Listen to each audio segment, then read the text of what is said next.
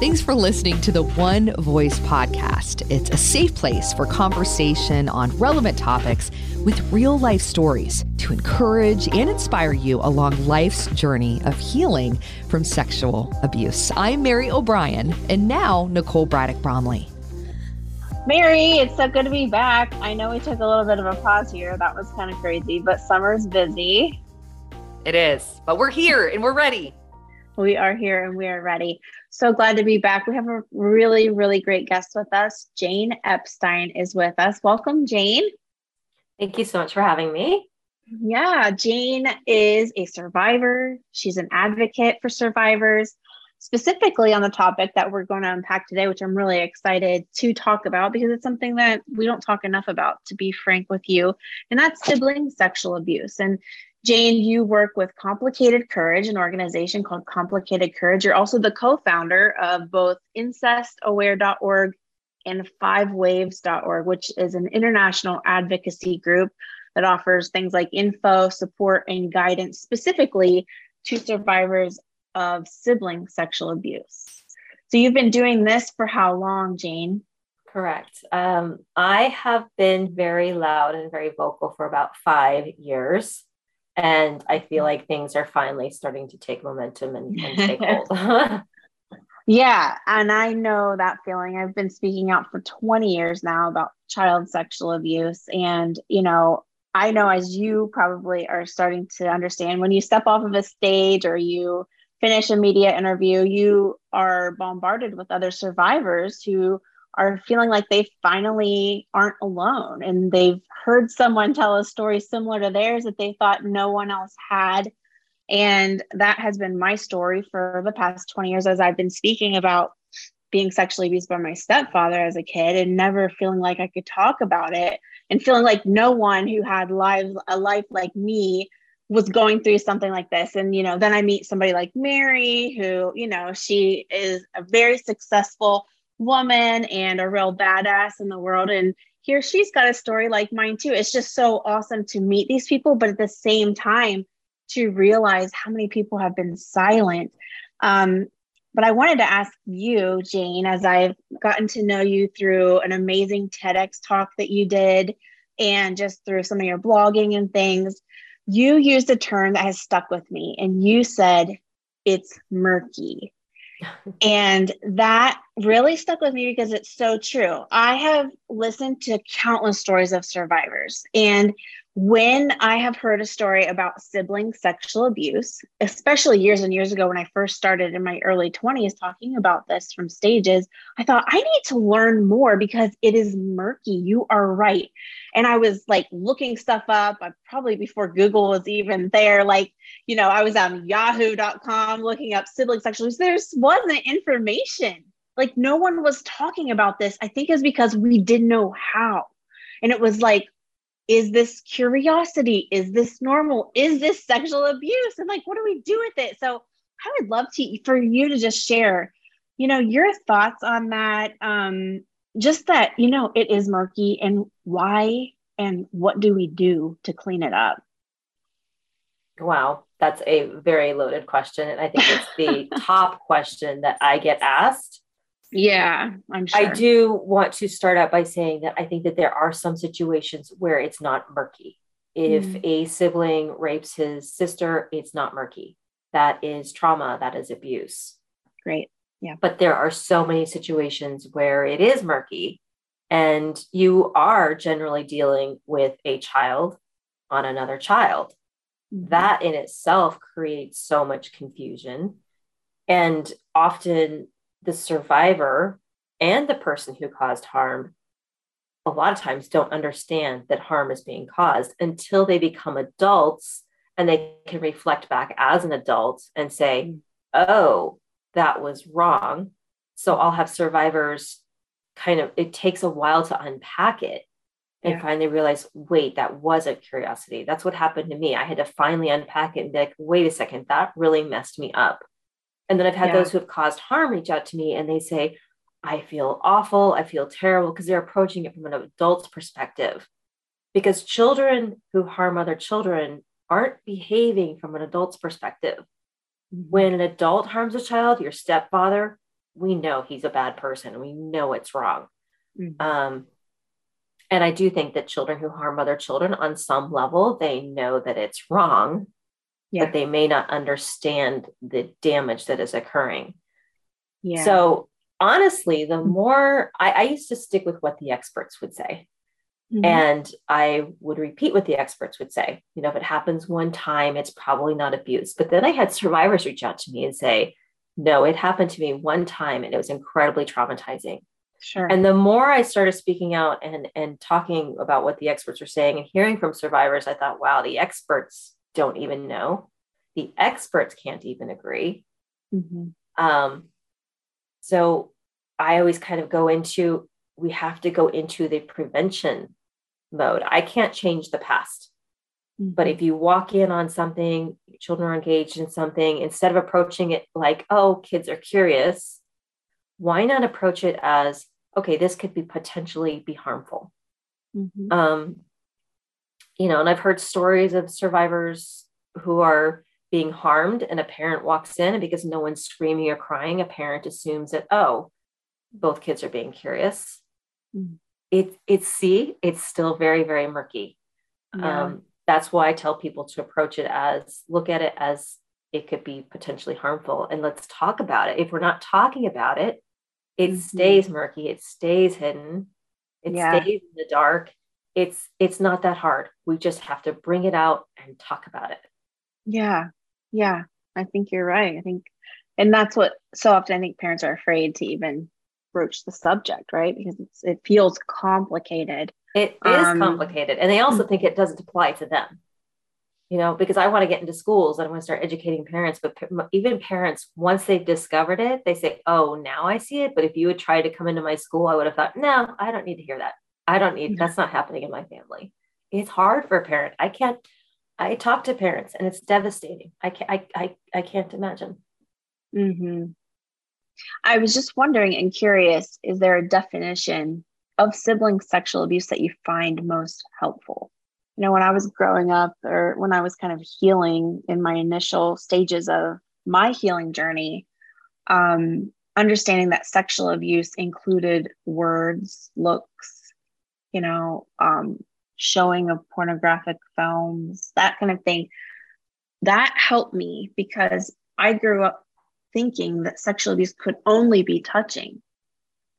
And so knowing that there was a spectrum of ways that a child could be sexually abused was helpful to me. So I wondered if there was any way, just that specific to siblings, if there was any definition that was helpful for you to be able to identify it. So many times survivors aren't able to identify themselves as a survivor. We interviewed one of our friends. We did like a mini series a few months ago, actually in April for Sexual Abuse Awareness Month. And, I think for her, she wasn't able to identify herself as a survivor of sibling sexual abuse because her brother was younger than her, but he sexually abused her for years and years. But she thought it can't be that because her definition that what she had grown up thinking was that it had to be someone that was older. But he still had power in her patriarchal family. So she had to define it differently to find herself in that story, in that label. So then find healing. Nicole, thank you for sharing that story, because that's another thing is that the experts will say an age gap of 3 years or more is generally abuse of power, abuse of knowledge. But you hear from these survivors and they say, oh, but I was sexually abused by a younger sibling or someone that was my same age. So I feel like the guidelines that the experts are trying to figure it out as well. And they're also trying to figure it out based on not many people coming forward. They're only working with a very small group of people who are willing to come forward and talk about it in fairness to the experts. Yeah. And you are correct, showing pornographic images or taking pictures of another child undressing or watching another child undress. I hear these stories all the time and they are abusive and they are traumatic. So truly the definition is simply the definition of sexual abuse. And then you add in that it's a sibling and it doesn't matter the age, the gender, none of it. It's just it's sexual abuse by someone who is a sibling to me. Exactly. Yeah. And I know that a lot of sexual abuse occurs because the people who've caused harm reach out to me and they will tell me I was exposed to pornography or I was sexually abused. Then I did it to another child. And before another survivor assumes that I'm saying that makes it okay, no, that simply explains why, but that does not make it okay. There are definitely consequences to the actions, which I firmly believe in educating our children. You know, yeah. It's not just stranger danger. It's not just the uncle. It also includes your cousins, your siblings, and your step siblings. That's right. Yeah. Yeah. It's something that definitely is not talked about enough. You know, we're just beginning to lead a different culture in a generation where we can talk about things like sexual abuse, exploitation, and rape, but to also add into that and drive home the point. Mary, you just said this the other day, actually, I think this morning, you know, that you were at a basketball camp with your kid and, you know, people were thinking. Yeah. I was just getting ready to bring that story up, Jane. Just this morning, I had my 7-year-old at a basketball clinic out of 50 kids, and I'm not judging any parent. I just want to first say that I'm different. And I know that, parents, I was one of 2 moms who stayed the entire basketball clinic. Everyone's up. It's their own decision. However, another mom came up to me who stuck around a little bit longer. And she said, I don't know these people. I at least want to drop off and stay for a little bit and see what's going on. And I said, absolutely. And I said, I'm next level psychotic. I will stay the whole 4 hours, not just the first 20 minutes. But then we very briefly talked about, she brought up Larry Nassar and that whole scenario when you think it's someone you can trust. And I told her, and it's not just the strangers you have to worry about, it's the people you actually know, because statistically that's the large group of the predators. So she just kind of looked at me nodding her head and listening, and she has 3 kids, another baby on the way. So just those little nuggets of truth and wisdom that we can instill in other people that I didn't know a lot. That I had to learn from Nicole because she has 3 older boys. So it's like, we have to be in this together with one another, and opening each other's eyes. So, and you never know when those conversations are going to pop up, whether it's basketball clinic, Kroger, church, whatever it may be. I think, like you said, Nicole, we're raising a new generation and it's time to have some really hard conversations. Mm-hmm. Yeah. And it's not just with the kids, it's with our friends, it's with other parents that we are in contact with. It's like you said, people at church, like whatever it is, it's like Jane, you were saying, so many people still think that it's somebody outside of our circle when we know statistically, it's generally those who are closest to us. And I think, especially in the world of so many conspiracy theories and like it's, you know, the fear that's instilled from the top down, even politically, and even in, you know, to be quite frank, in the conservative evangelical world, there's so much fear about them versus us. And I'm here to say, like, no, it's all of us. Like, you got to watch everywhere you're at. Because like you said, statistically, and you said this in your TED Talk, I mean, you nailed a bunch of stats in that that were really powerful, the way you delivered that, Jane. Yeah. So I think you're right that we have to talk about it. Even within our own talk about it. Because so many survivors, and like you said in the beginning, I've had survivors reach out to me and they will say, I'm 50 years old. I've spent 40 years thinking I'm the only one, thinking I'm a freak. Mm-hmm. And that's the worst thing. Because as Nicole, I think that you advocate sharing stories. Yes. We are all connected by our stories. We don't have the same story, but if I can see me in your story, that can lessen the shame. I won't feel alone. And every time someone shares their story, you lose a layer of shame and you help someone else, and that helps you. Yeah. Now, I'm not saying everybody has to go on a TEDx stage and scream their story out like me, but even starting with like your writing program or your podcast, I believe in the power of stories. Yeah. Well, that being said, Jane, I really want all of our listeners to look up your TED Talk and just take that all in. It's about 13 minutes. It's beautiful. But would you be willing to unpack a little bit, give us a little bit of your story? I mean, there's so many survivors that listen that have a similar story. And I think it's really helpful just to know that they're not alone, even like the little details of, you know, kind of your journey from when you were younger. Yeah, thank you. I will share one more thing about the TEDx. I'd like to share this because when I was applying for TEDx, a couple of the event organizers passed on my topic. Mm. And I'm used to being told no. I've tried to get in the media. No. Sibling sexual abuse does not bring ratings up. It makes people change the channel. So that was the first thing. I was told no a lot. So I actually kind of tried to change my message, and I tried to sneak sibling sexual abuse in through the back door. And the event organizers that ended up selecting me, they sat down and they said, look, we kind of just want you to just talk about sibling sexual abuse. We can't find any other talks out there on this. And the event organizer said, I don't mean any disrespect, but I love your topic. So he granted me permission to go on that stage and talk about sibling sexual abuse, something that a lot of the other event organizers would not take on. So I'm incredibly grateful for that opportunity. And it is one of the first talks out there about sibling sexual abuse. So I believe that's a start to opening the door. Yeah. Whoever else comes in after me. So that's about the TEDx. My story, you never would have thought I would be on a TEDx stage. You were on some stages. I was on some stages. Yes. This was a very different stage. I kind of describe my story, and I think a lot of survivors can relate to this, is that my story was like a Rubik's Cube. It was a puzzle to me. And I felt like my life started out of order, but I didn't understand that until I was 45 and started unpacking it.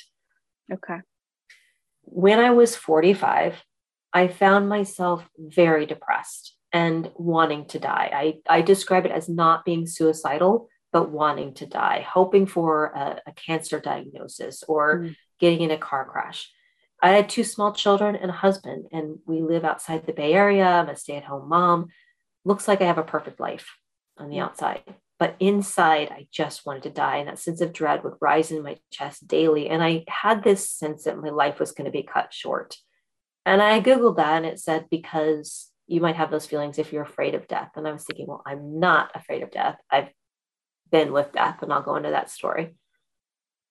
So I just kept feeling, we'd been in marriage counseling for 5 years, my husband and I thought, I've tried to fix him. I've tried to fix me. Nothing is working. So maybe there is something inside of me that needs work. I made a conscious decision to quit drinking, and I started writing my story down from start to finish.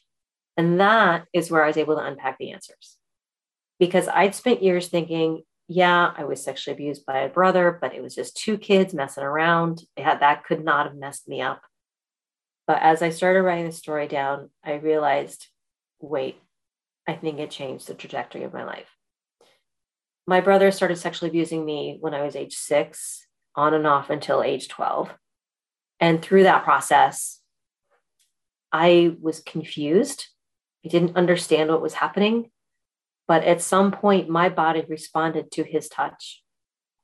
And my father was very busy out in the world as a school psychologist, saving everybody else's children, saving everybody else's family. Wasn't sure what to do with me, didn't want a third child, certainly didn't want a third born to be a girl. Mm.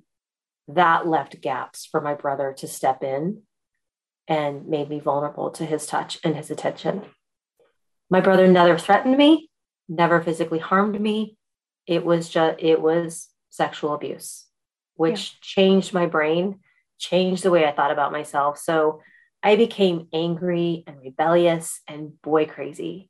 Looking back, I'm thinking, okay, the anger was that was the shame. That was the control being taken away from me. But I think the two of you understand, we didn't have the words. We didn't have the capability. We didn't know what was going on. I just knew I was a raging, angry person. Yeah. And very boy crazy to the point that I dropped out of business school, barely graduated high school, first of all, because I was busy doing drugs, drinking, chasing boys. And so I dropped out of business college, and I became a stripper. Becoming a stripper, looking back on it, was my first step towards healing. Mm. Because I think it took a lot of courage to get on that stage and take my clothes off in front of a room full of strange men But those men helped build me up. They told me I was pretty, and I had to small talk with them, and I had to get over some of my shyness. It sounds crazy that I was shy, yet I was on the stage half naked, but somewhere in there, some psychologist could probably answer those questions. Yeah, so stripping actually really helped me grow. Had some very wild times, kind of Thelma Louise moments. And I was starting to slip down a path of needing alcohol or drugs to make it through my set. A set is about 3 songs. It was at that point where a gentleman walked into the club. He had come in a couple times and I'd noticed him. He'd always tip me and leave. I was very attracted to him. This particular day, he walked in, he tipped me. He said, "What are you doing here? You look like the kind of girl I'd take home to meet my mom." And I stopped him. I said, "You always tip me and you leave." And he said, "Okay, I'll stay if you hurry." So I raced back in the back and I changed my clothes. I probably popped in a breath mint, spread on some new perfume, and raced out. And I met him at the bar. And I just knew at that moment that I was going to marry this man. I needed him. I needed to be rescued. And he needed to be rescued too. And I don't have any shame over saying I needed to be rescued and that I was rescued by him. And we began a love affair and we got married. And we started having some difficulties in our marriage. I think that was me. And I take responsibility because I wasn't known. I wasn't authentic. I was on lockdown. I had so many emotions locked down that I had walls very high. And when we have those walls and when we aren't known, we're hiding. And that was leading to depression and resentment. And I don't know where that marriage would have gone because about then he was diagnosed with terminal cancer. And so had to change paths. Yeah. There's a little bit more to the story. I'm getting to the end of it. Well, that's the story still unfolding. Of course. Yeah. Take your time. We're honored to hear it. So when he was diagnosed, the roles were reversed. I got to take care of him. Wow. Because this is the person who put me back in school, taught me how to dress, taught me how to cook, all these social things. And he passed away and I was a widow at 34, but I was alive.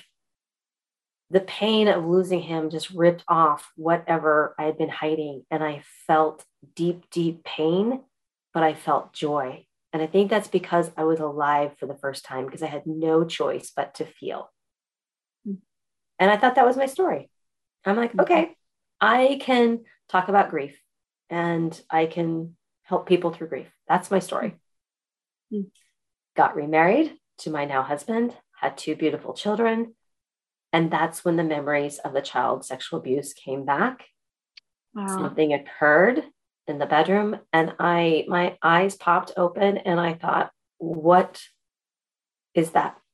And I woke up very angry the next day with a memory that would never go away. And I became angry and depressed. And I held on to that for 5 years, went into counseling and didn't share about that memory until 5 years down the road when I finally said, okay, there's something inside of me. I need to see if this is it. So that's my story in a little bit of a nutshell. Yeah. And then I became a loud advocate and now I haven't stopped. Wow. I would love to ask a question if you feel comfortable answering. When you got that memory and then went to counseling and 5 years never talked about it, was it a memory that you knew, like you knew what that was? Or was it like more like real foggy, not sure if this really happened? That's why I'm not going to talk about it. I knew it happened. You knew it happened, but you kind of maybe just kept it in the background and didn't. You just wanted to focus on the anger, the depression, maybe some dissociation, those kinds of things. What you could see right here in your current life. Yeah. Right. I kept thinking, well, maybe I'm depressed because I miss my late husband and my new marriage is not easy. You know, we had 2 toddlers and I brought my grief and my childhood trauma in it. And then my husband he's a great guy, but he is not perfect. And so we struggled. And I thought, well, that's why I'm unhappy. It's not this memory. It's not this. That wasn't the memory. I've dealt with that. Yeah. So then when 5 years in, you bring that up,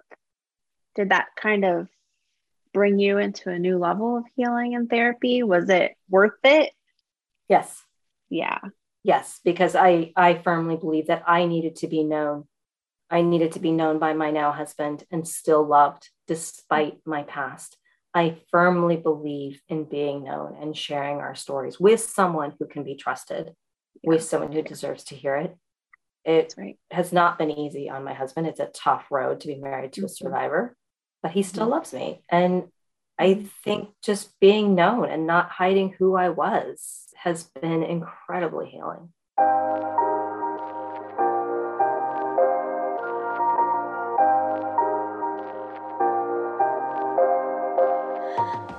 We're so glad you're here. Wanted to let you know the next Unleash Survivor cohort is starting September 6th. It'll meet on Tuesday evenings for 8 weeks. We'll have weekly videos, journal prompts, and live online support group meetings led by Nicole, myself, and other trauma experts.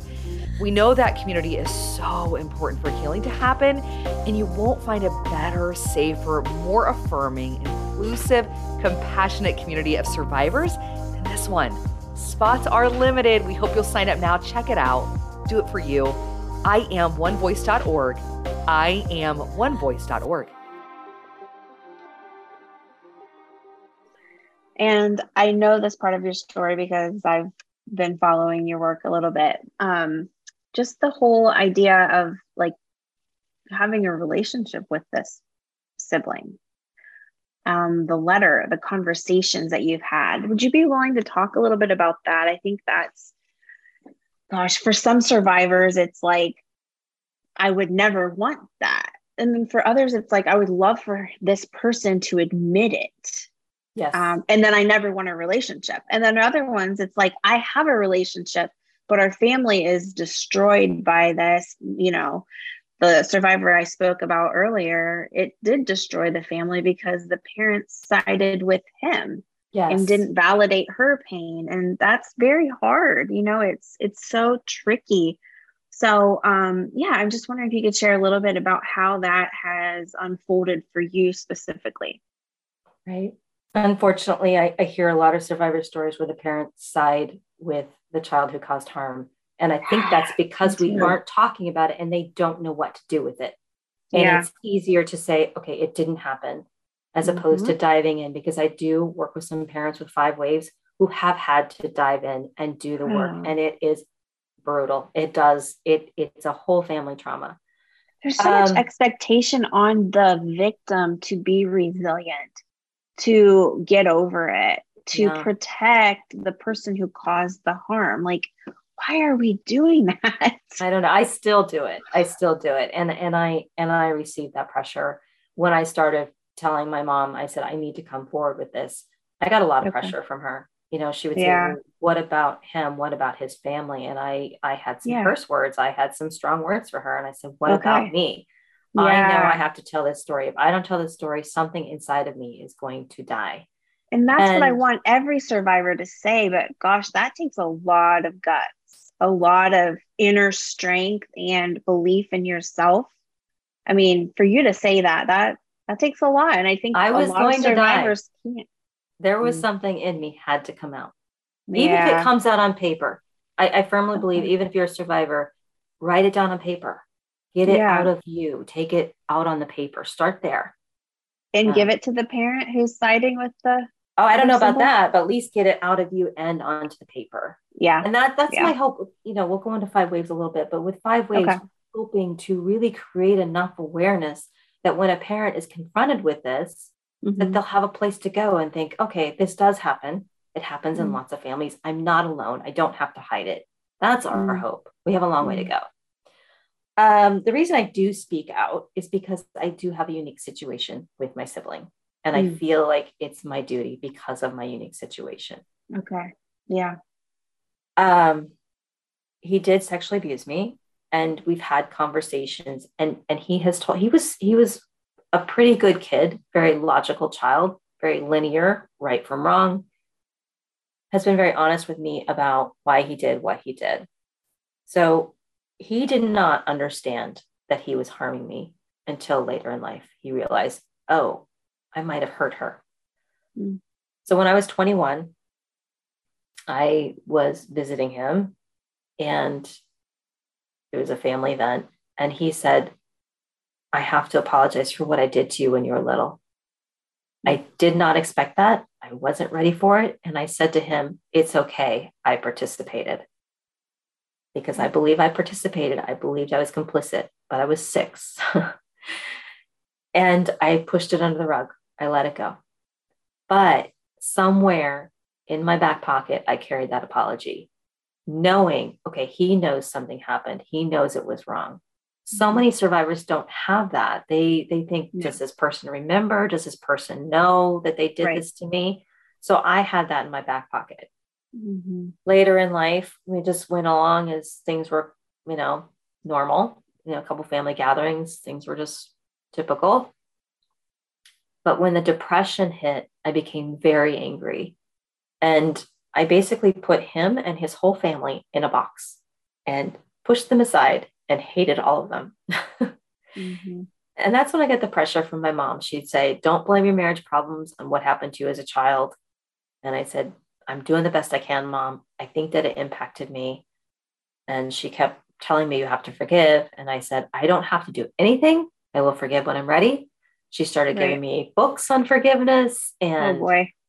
Yeah. You hear it from other people. You have to forgive. And I thought, I don't have to do anything. Yeah. Right. No, Mom. No, thank you. But what happened was I started realizing that it was impacting my relationship with his family and that it was now impacting the next generation. Mm. And I thought, is that fair? It didn't happen overnight, and it wasn't point A to point B. There was a lot of zigzagging. Where I really started was I forgave myself. I forgave that 6-year-old little girl who I still talk about in the third person. I'm still connecting with her. I forgave her for not telling, for not knowing how to tell. And I forgave her for enjoying the attention. That's where my forgiveness started. Mm-hmm. And I was able to forgive her. And then I was able to forgive myself. And then I was ready to write him a letter of forgiveness. Wow. And then we were able to talk. I will not tell another survivor you have to forgive in order to heal. Mm-hmm. I think that forgiveness can look like very different things for other survivors. Yes, completely agree. You take what works for you inside my story, and that works for you. Great. Take it like a grain of salt, and what doesn't work, don't use. I think it's very, very individual. So I'm not telling another survivor that you have to forgive. That's what I needed to do. And that's what worked well for me. But I still feel very protective of my sibling. Still don't want to harm my sibling. So there's still that survivor instinct. Yeah. Yeah. Well, part of then the forgiveness for you was a reconciliation because you're in relationship with this person who abused you. It's awkward. Okay. It's not, we don't go to family gatherings. We don't. Okay. There are boundaries. Strained. There are boundaries. It is a little bit strained. You don't really see this person or talk to them. You just are honoring them as a human who has admitted it. And and wants you to find healing. Okay. Yeah. Yeah. My sibling's very supportive of the work that I'm doing.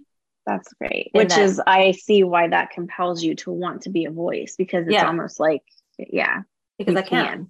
Yeah. Yeah. And that's similar to how I feel. My stepfather committed suicide after I told. So there wasn't any need to protect this person who's still alive. I mean, he denied it till his death, but you know, it's not a point of worrying about that. So I get what you're saying. In some ways, we do feel freer to use our voice and almost compelled to use our life to do so when the other party is giving a permission in one way or another. Yeah. Yeah. Good for you. Wow.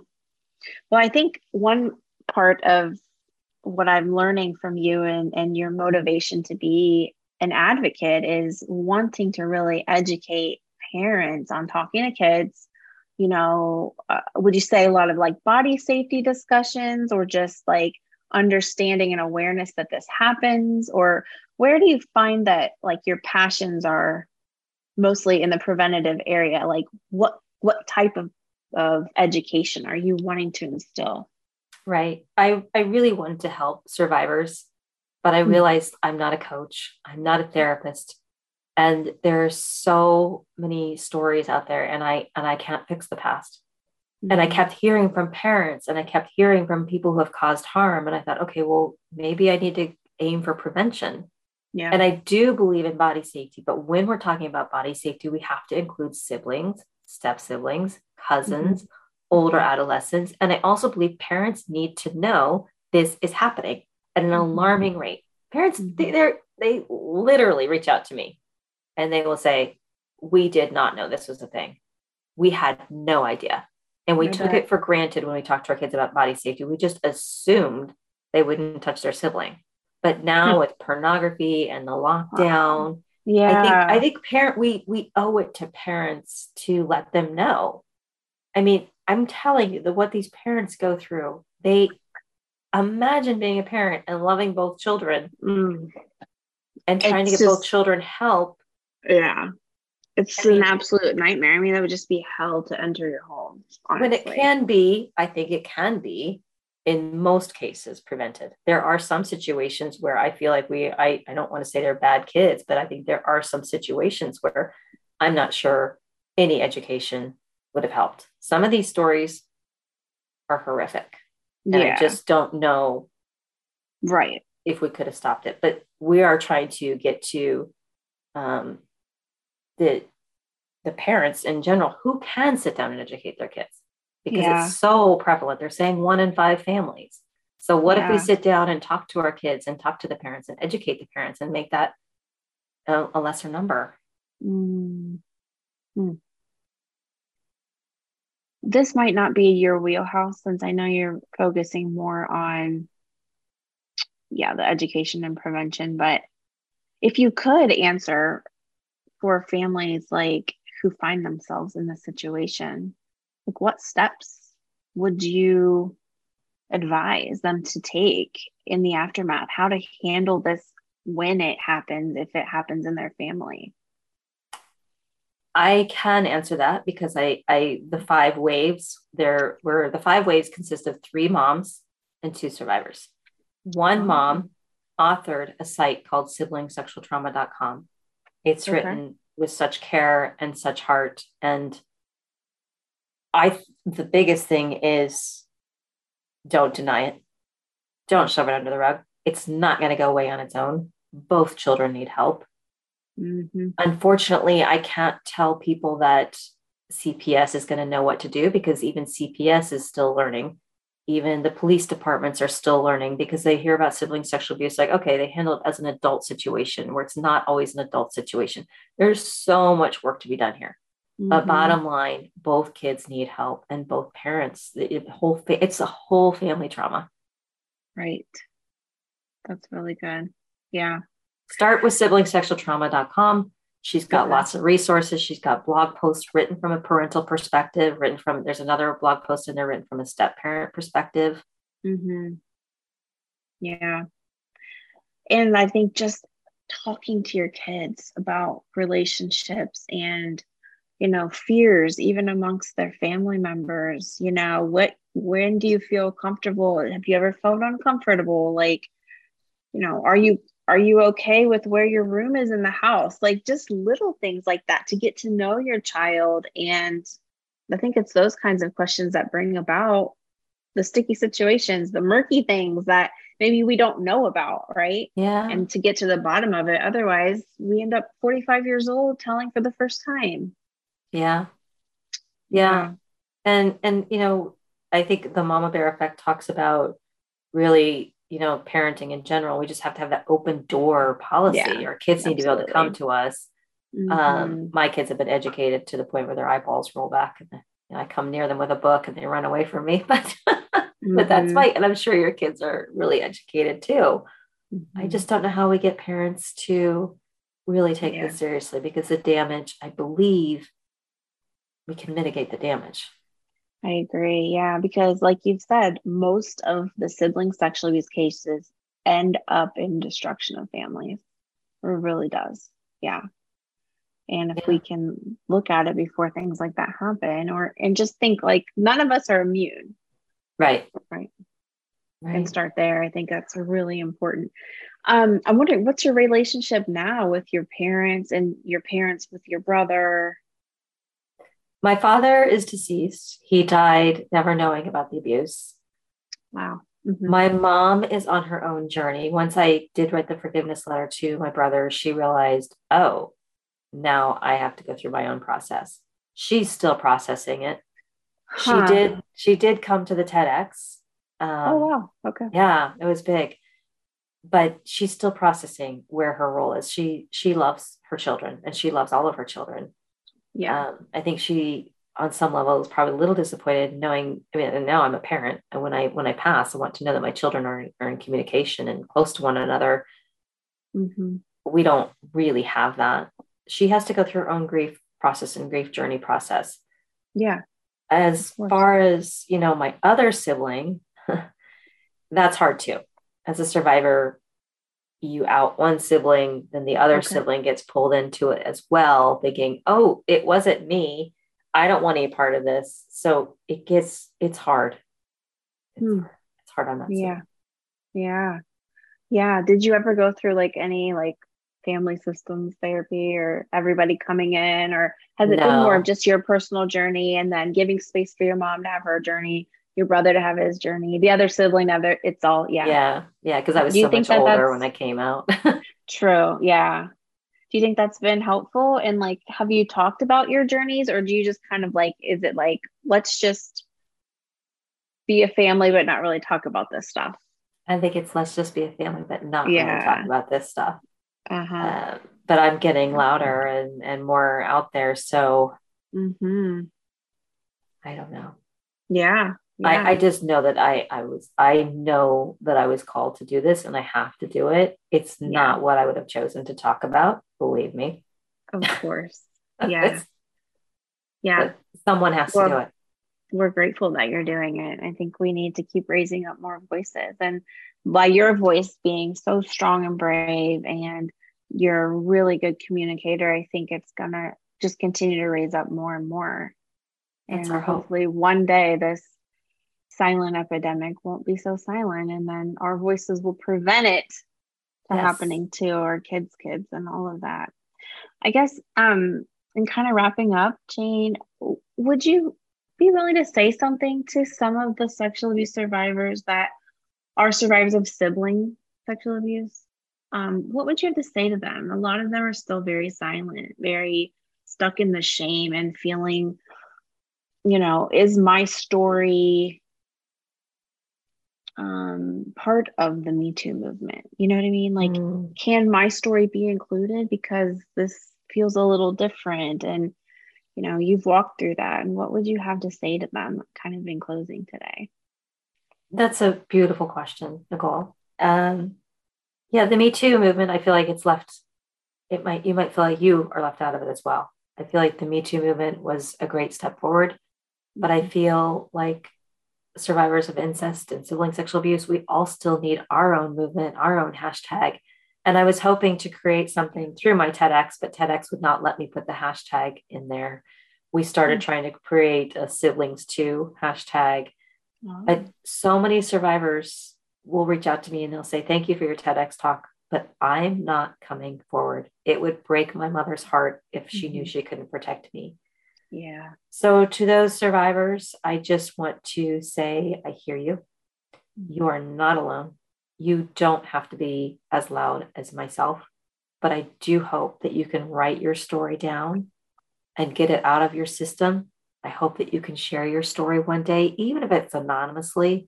I believe in the power of that. I hope that you find community, and it's really not your shame to carry. And I understand the desire to protect the family and the person who caused harm. I do. And I will not judge you for not coming forward, but we will create awareness. Mm-hmm. It's beautiful.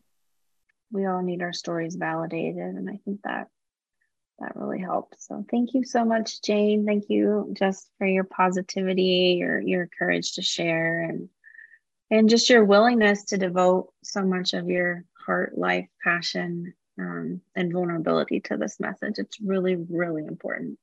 Well, thank you to you and Mary. Thank you both for using this platform to get the word out and right back at you. I believe in community. I believe we can't do this alone. Mm-hmm. I believe in collaboration. So absolutely. 100%. So where can people find more information about what you're doing? How can they support you as you continue to raise your voice? Sure. The siblingsexualtrauma.com website. There's lots of information, lots of resources there. It's a huge website. Okay. And then fivewaves.org is the 3 women, the 3 moms and the 2 survivors. And then my personal website is complicatedcourage.com. I'm on Instagram, I'm on TikTok. If you Google Jane Epstein, Complicated Courage, you will find me. And my TEDx talk is called Giving Sibling Sexual Abuse a Voice. Okay, great. Well, I hope everyone will go check that out. And again, we thank you so much for your time, Jane. Thank you. Keep doing what you're doing. We'll be cheering for you. You too. I'm cheering you on as well. All right. Goodbye. Thank you so much for listening. Be sure to subscribe, write a review if you heard something you liked, even invite others to listen so we can be on this healing journey together. You can check us out on Facebook or go to IamOneVoice.org.